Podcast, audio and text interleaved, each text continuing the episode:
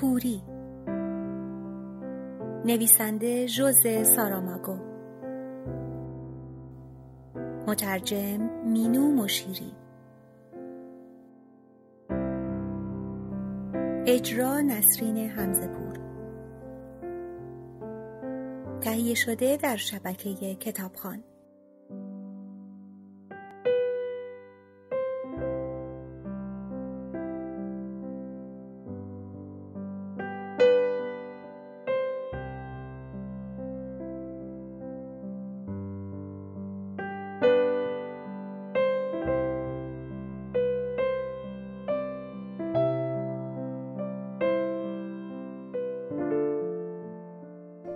برخلاف آنچه فکر می کرد از مقصد خیلی دور نشده است. فقط یک مسیر فرعی را در جهت مخالف پیموده. کافی است این کوچه را بگیرد و برود تا به میدان برسد. آنجا به سمت چپ بپیچد و دو کوچه را رد کند و به اولین کوچه دست راست برود. این کوچه مورد نظر است و شماره پلاک را نیز از یاد نبرده است. سگها کم کم از دورش متفرق شدند. در راه یا چیزی حواسشان را پرت کرد و یا چنان به آن محله خو گرفته بودند که نمی‌خواستند از آنجا دور شوند. فقط سگی که اشکهای زن را پاک کرده بود همراه شخصی که اشکها را ریخته بود می‌رفت. لابد این رویارویی زن با نقشه شهر که تقدیر به این خوبی تدارک دیده بود شامل سگ هم می‌شد. واقعیت این است که با هم وارد مغازه شدند. سگ اشکی از دیدن اشخاصی که چنان بی حرکت روی زمین دراز کشیده بودند که انگار مرده اند تعجب نکرد. سگ به این منظره ها عادت داشت. گاهی میگذاشتند میانشان بخوابد و وقت بلند شدن تقریبا همیشه همه کم و بیش زنده بودند. زن دکتر گفت اگر خوابید بیدار شوید غذا آوردم اما اول در را پشت سرش بسته بود تا مبادا کسی در کوچه صدایش را بشنود. پسرک لوچ اولین کسی بود که سرش را بلند کرد. احساس ضعف اجازه حرکت دیگری به او نمی‌داد. سایرین بیشتر طول دادند. خواب می‌دیدند سنگ شدند. و همه می‌دانیم سنگ چه خواب سنگینی دارد. یک گردش ساده در بیرون شهر این را ثابت می کند. آنجا سنگ های نیمه مدفون در خاک آرمیدند و خدا می‌داند انتظار کدام بیداری را می‌کشند. اما واژه غذا دارای قدرت جادویی است. به خصوص وقتی گرسنگی فشار میآورد. حتی سگ اشکی هم که زبانی نمی‌داند دمش را تکان می‌دهد. این حرکت غریزی به یادش میآورد که واکنش سگهای خیس را نشان نداده است. سگهای خیس معمولا خودشان را شدیداً تکان می دهند و تمام دوروبرشان را آبپاشی می کنند. برای آنها که اشکالی ندارد چون پوست پشمدارشان مثل پالتوست. آب متبرک از با خاصیت ترین نوعش مستقیما از آسمان به زمین می ریخت. و شتکهایش سنگها را تبدیل به انسان می کرد. و زن دکتر با پیاپی گشودن کیسه ها به این تحول شتاب می‌داد. همه کیسه ها هم بوی محتوای خودشان را نمی‌دادند. اما از عبارات فاخر استفاده کنیم و بگوییم که رایحه یک لغمه نان بیات به خوبی جوهر ناب زندگی بود. حالا دیگر همه بیدارند. دستهاشان میلرزد. اشتیاق از وجناتشان میبارد. آنگاه دکتر همانطور که قبلا برای سگ اشکی پیش آمد یادش میافتد که کیست. مواظب باشید. پرخوری نکنید. برایتان خوب نیست. مردی که اول کور شد گفت گرسنگی برایمان خوب نیست. زن دکتر سرزنش کنان گفت حرف دکتر را گوش کنید و شوهرش سکوت کرد و اندکی با دلخوری فکر کرد او که هیچ دانشی راجع به چشم ندارد. این کلمات ناحق بود. به خصوص اگر به خاطر داشته باشیم که دکتر از بقیه بیناتر نیست. دلیلش هم این که متوجه لباس پاره پاره زنش نبود. زنش بود که از او خواست کتش را بدهد تا خود را بپوشاند. سایر زندانیان کور سر را به سمت او گرداندند اما دیر شده بود. ای کار زودتر نگاه کرده بودند.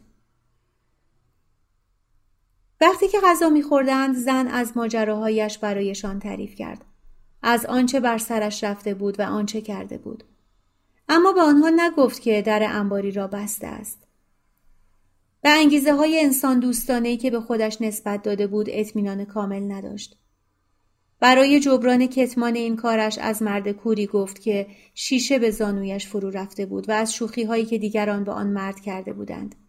همه از ته دل خندیدند. خب نه همه. پیرمردی که چشمبند سیاه داشت با لبخندی خسته واکنش نشان داد و پسرک لوچ فقط به صدای جویدن غذایی که می‌خورد گوش می‌داد. سهم سگ اشکی هم داده شد و سگ فورا این عمل را با پارس کردن شدید به هر کس که از بیرون در را تکان می‌داد جبران کرد. هر کس پشت در بود پافشاری نمی‌کرد. شایعه سگهای هار در شهر پیچیده بود. همین اندازه که نداند به کجا قدم می‌گذارد به اندازه کافی عصبانی کننده بود. آرامش برقرار شد. و آن وقت بود که پس از تخفیف یافتن گرسنگیشان زن دکتر گفت و شنودش را با مردی که از همان مغازه بیرون آمده بود تا ببیند آیا باران میآید برایشان تعریف کرد. در خاتمه گفت اگر حرفهایی که به من گفت راست باشد نمی شود حساب کرد که خانه هایمان در همان وضعی باشد که ترکشان کردیم.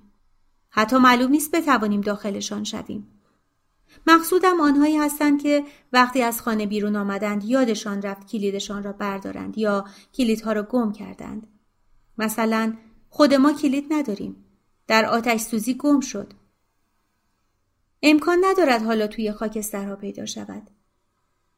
این حرف را چنان زد که انگار شعله هایی که قیچیش را میبلند می‌بیند.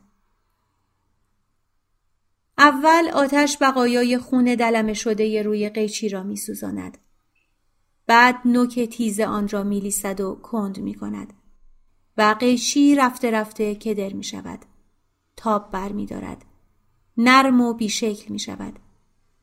هیچ کس باور نخواهد کرد که این شی توانسته باشد گلوی کسی را سوراخ کند. وقتی آتش کارش را تمام کند امکان ندارد در این توده یک پارچه آهنی زوب شده بتوان قیچی را از کلیدها تمیز داد. دکتر گفت کلیتا پیش من است.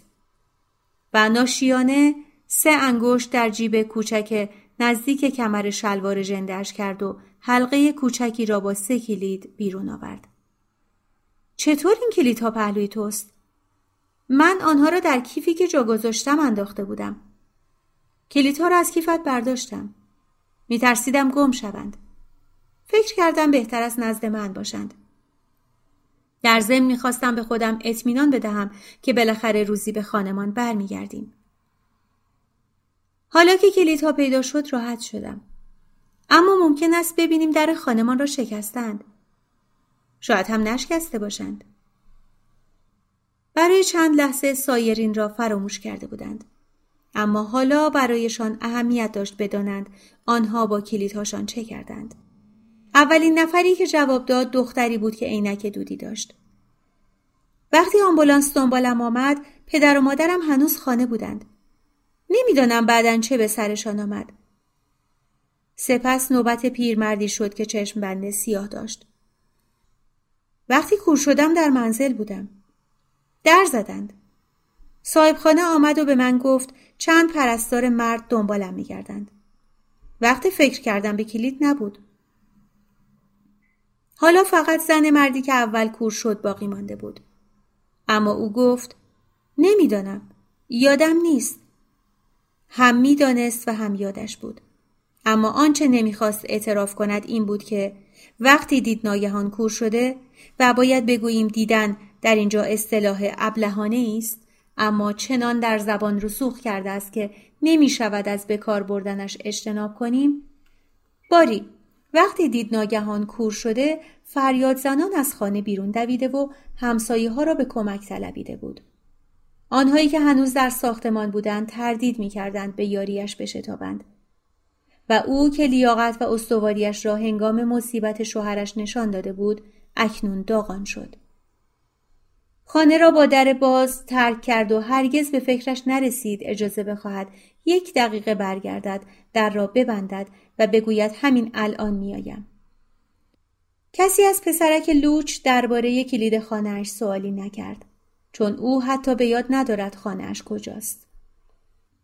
بعد زن دکتر به آرامی دست دختری را که عینک دودی داشت لمس کرد. خانه شما از همه نزدیکتر است. از آنجا شروع می کنیم. اما اول باید کفش و لباس پیدا کنیم. نمی توانیم اینطوری با لباس پاره و سر و روی نشسته دوره بیفتیم. وقتی از جا برمیخواست متوجه پسرک لوچ شد که با شکم سیر آرام گرفته و خوابیده بود. زن دکتر گفت پس استراحت کنیم. قدری بخوابیم. بعدا می رویم و می بینیم چه چیزی در انتظارمان است. دامن خیسش را درآورد. بعد برای گرم شدن در آغوش شوهرش جا خوش کرد. مردی که اول کور شد و همسرش نیز همین کار را کردند. شوهرش پرسید تویی؟ و زن به یاد خانشان افتاد و قصه خورد. به شوهرش نگفت مرا دلداری بده. اما از رفتارش برمیآمد که چنین فکری داشته. آنچه نمی‌دانیم این است که چه احساسی باعث شد دختری که عینک دودی داشت دستش را دور شانه پیرمردی که چشم بند سیاه داشت بگذارد و بخوابد. اما پیرمرد خوابش نبرد. سگ رفت و مقابل در دراز کشید و راه ورود را بست. وقتی کسی را ندارد که اشکهایش را خوش کند، حیوانی خشن و بدخلق می شود. لباس پوشیدند و کفش پایشان کردند. ولی مسئله شستشویشان همچنان لاین حل مانده بود. اما از همین حالا هم از سایر کورها متفاوت بودند. علا رقم محدودیت نسبی انتخاب رنگ لباسهاشان هماهنگی دارد. چون همانطور که مردم می‌گویند میوه از میوه رنگ می‌گیرد. این هم به حساب مزیت داشتن مشاور در محل است. این را بپوش. با شلوارت بیشتر جور است. راه راه و خالدار با هم نمیآیند. البته برای مردها این جزئیات کوچکترین اهمیتی ندارد. اما دختری که عینک دودی داشت و همسر مردی که اول کور شد هر دو مصر بودند بدانند چه رنگ و مدلی به تن دارند تا به یاری قدرت تخیلشان مجسم کنند چه شکل و شمایلی پیدا کردند. در مورد کفش اتفاق نظر داشتند که راحتی بر زیبایی ترجیح دارد. کفش بندی, بندی فانتزی یا پاشنه بلند اصلا چرم گوساله یا ورنی ابدا با این وضع خیابان ها این جور زرافت ها مزهک بود چکمه لاستیکی ضد آب که تا زانو برسد به دردشان می‌خورد که راحت بپوشند و درآورند چیز بهتری برای راه رفتن توی گل وجود ندارد متاسفانه از این چکمه ها برای همه پیدا نشد چکمه که اندازه پای پسرک لوچ باشد نبود. اندازه های بزرگ به پایش مثل قایق بود. بالاخره مجبور شد به یک جفت کفش اسپورت که مورد مصرفش روشن نبود قناعت کند. اگر مادرش بود که معلوم نبود کجاست می گفت عجب تصادفی این دقیقا همان کفشی است که اگر پسرم می توانست ببیند انتخاب می کرد. پیرمردی که چشم بند سیاه داشت و پاهایش بزرگ بود مسئله را با پوشیدن یک جفت کفش بسکتبال حل کرد. این کفش ها مخصوص بازیکنان بلند قامت بود و خیلی هم مقاوم درست شده بود. درست است که در این کفش ها اندکی مزهک به نظر می آید. انگار کفش راحتی سفید پایش کرده باشد. اما وضعیت مزهک او چندان طولی نمی کشد. پس از ده دقیقه کفشهایش کثیف می شوند. مثل هر چیز دیگر زندگی. باید گذشت زمان سیر طبیعیش را طی کند تا راه حل پیدا شود. باران بند آمده است. دیگر از کورهای هاج خبری نیست. دور افتادند و نمی‌دانند چه کنند. کوچه ها را زیر پا می‌گذارند. رفتن و ایستادن برایشان یکیست. جز جستجوی غذا هدفی ندارند. موسیقی دیگر وجود خارجی ندارد. دنیا هرگز تا این حد در سکوت نبوده است. سینماها و تئاترها فقط جولانگاه بی خانمان است که از جستجوی عبس برای غذا خسته شدند. از بعضی تئاترهای بزرگ به عنوان قرنطینه برای نگهداری کورها استفاده شده بود.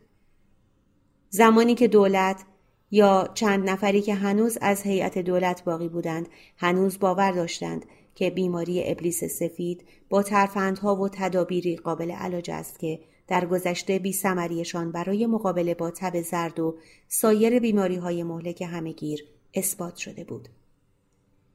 ولی این اقدامات پایان گرفت. دیگر در اینجا حتی به آتش سوزی هم نیازی نبود. اما در مورد موزه ها حقیقتا دردآور است که تمام این مردم و مقصودم واقعا مردم است و این همه تابلوی نقاشی و مجسمه بدون حتی یک بازدید کننده باقی ماندند. کورهای این شهر در انتظار چه پدیده ای هستند؟ کسی چه می‌داند؟ شاید منتظر علاج هستند. اگر هنوز کسی به آن اعتقاد داشته باشد. اما این امید نیز از دست رفت وقتی که معلوم شد اپیدمی کوری هیچ کس را در امان نگذاشته. هیچ چشم بینایی باقی نمانده تا بتواند از لنز میکروسکوپ چیزی ببیند. آزمایشگاه ها متروکه شدند چون باکتری ها برای بقا چاره جز خوردن همدیگر ندارند. در ابتدا بسیاری از کورها به همراهی اقوامشان که هنوز بستگی های خانوادگی را احساس می کردند به بیمارستان ها می شتافتند. اما فقط با دکترهای کوری مواجه می شدند که نبز بیمارانی را که رویت نمی کردند می گرفتند یا گوش به پشت و تخت سینشان می چسباندند زیرا هنوز حس شنواییشان را داشتند و این تنها کاری بود که از دستشان برمی آمد.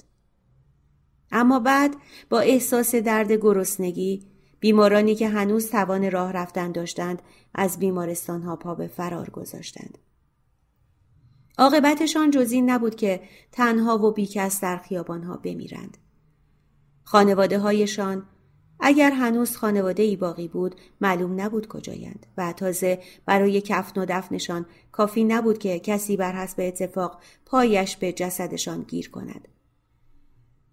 اجساد بوی تعفن گرفته بودند و حتی در این صورت فقط اگر در خیابان اصلی افتاده بودند دفن می شدند. جای تعجب نیست اگر این همه سگ همه جا پرسه می‌زنند. بعضی هاشان از حالا شبیه کفتار شدند. خالخال پوست پشمدارشان مثل آثار عفونت شده است. وقت پرسه زدن اعضای خلفیشان را توی شکم نگه می دارند. انگار می ترسند مرده ها و کسانی که بلعیده اند زنده شوند و به خاطر گاز گرفتن بیشرمانه انسانهای بیدفاع تنبیهشان کنند. پیرمردی که چشم بند سیاه داشت پرسید حالا دنیا چجوری شده؟ و زن دکتر جواب داد دیگر بین تو و بیرون بین اینجا و آنجا بین اکثریت و اقلیت بین امروز و فردا فرقی نیست دختری که عینک دودی داشت پرسید مردم چطور؟ مردم از عهده کارهایشان چطور برمیآیند؟ مثل ارواح دوره افتادند. حالا که مطمئنیم زندگی وجود دارد لابد معنی روح باید همین باشد. چون هوش و حواستان این را تدایی می کند ولی باز نمی توانید آن را ببینید. مردی که اول کور شد و نمی توانست از یاد ببرد که ماشینش را دزدیدهاند پرسید آیا ماشین زیاد است؟ مثل گورستان ماشین است. دکتر و همسر مردی که اول کور شد هیچ کدام سوالی مطرح نکردند. اگر بنا بود جوابها از این دست باشد چه فایده داشت؟ و اما پسرک لوچ او به آرزویش رسیده است و کفش رویاهایش را به پا دارد. و از این واقعیت که نمی‌تواند آنها را ببیند غمگین هم نیست. شاید به همین دلیل مثل ارواح نشده است. و سگ اشکی را هم که دنبال زن دکتر است حقا نمی‌توان کفدار نامید او دنبال بوی گوشت مرده نیست دنبال یک جفت چشم زنده و بینایی است که می‌شناسد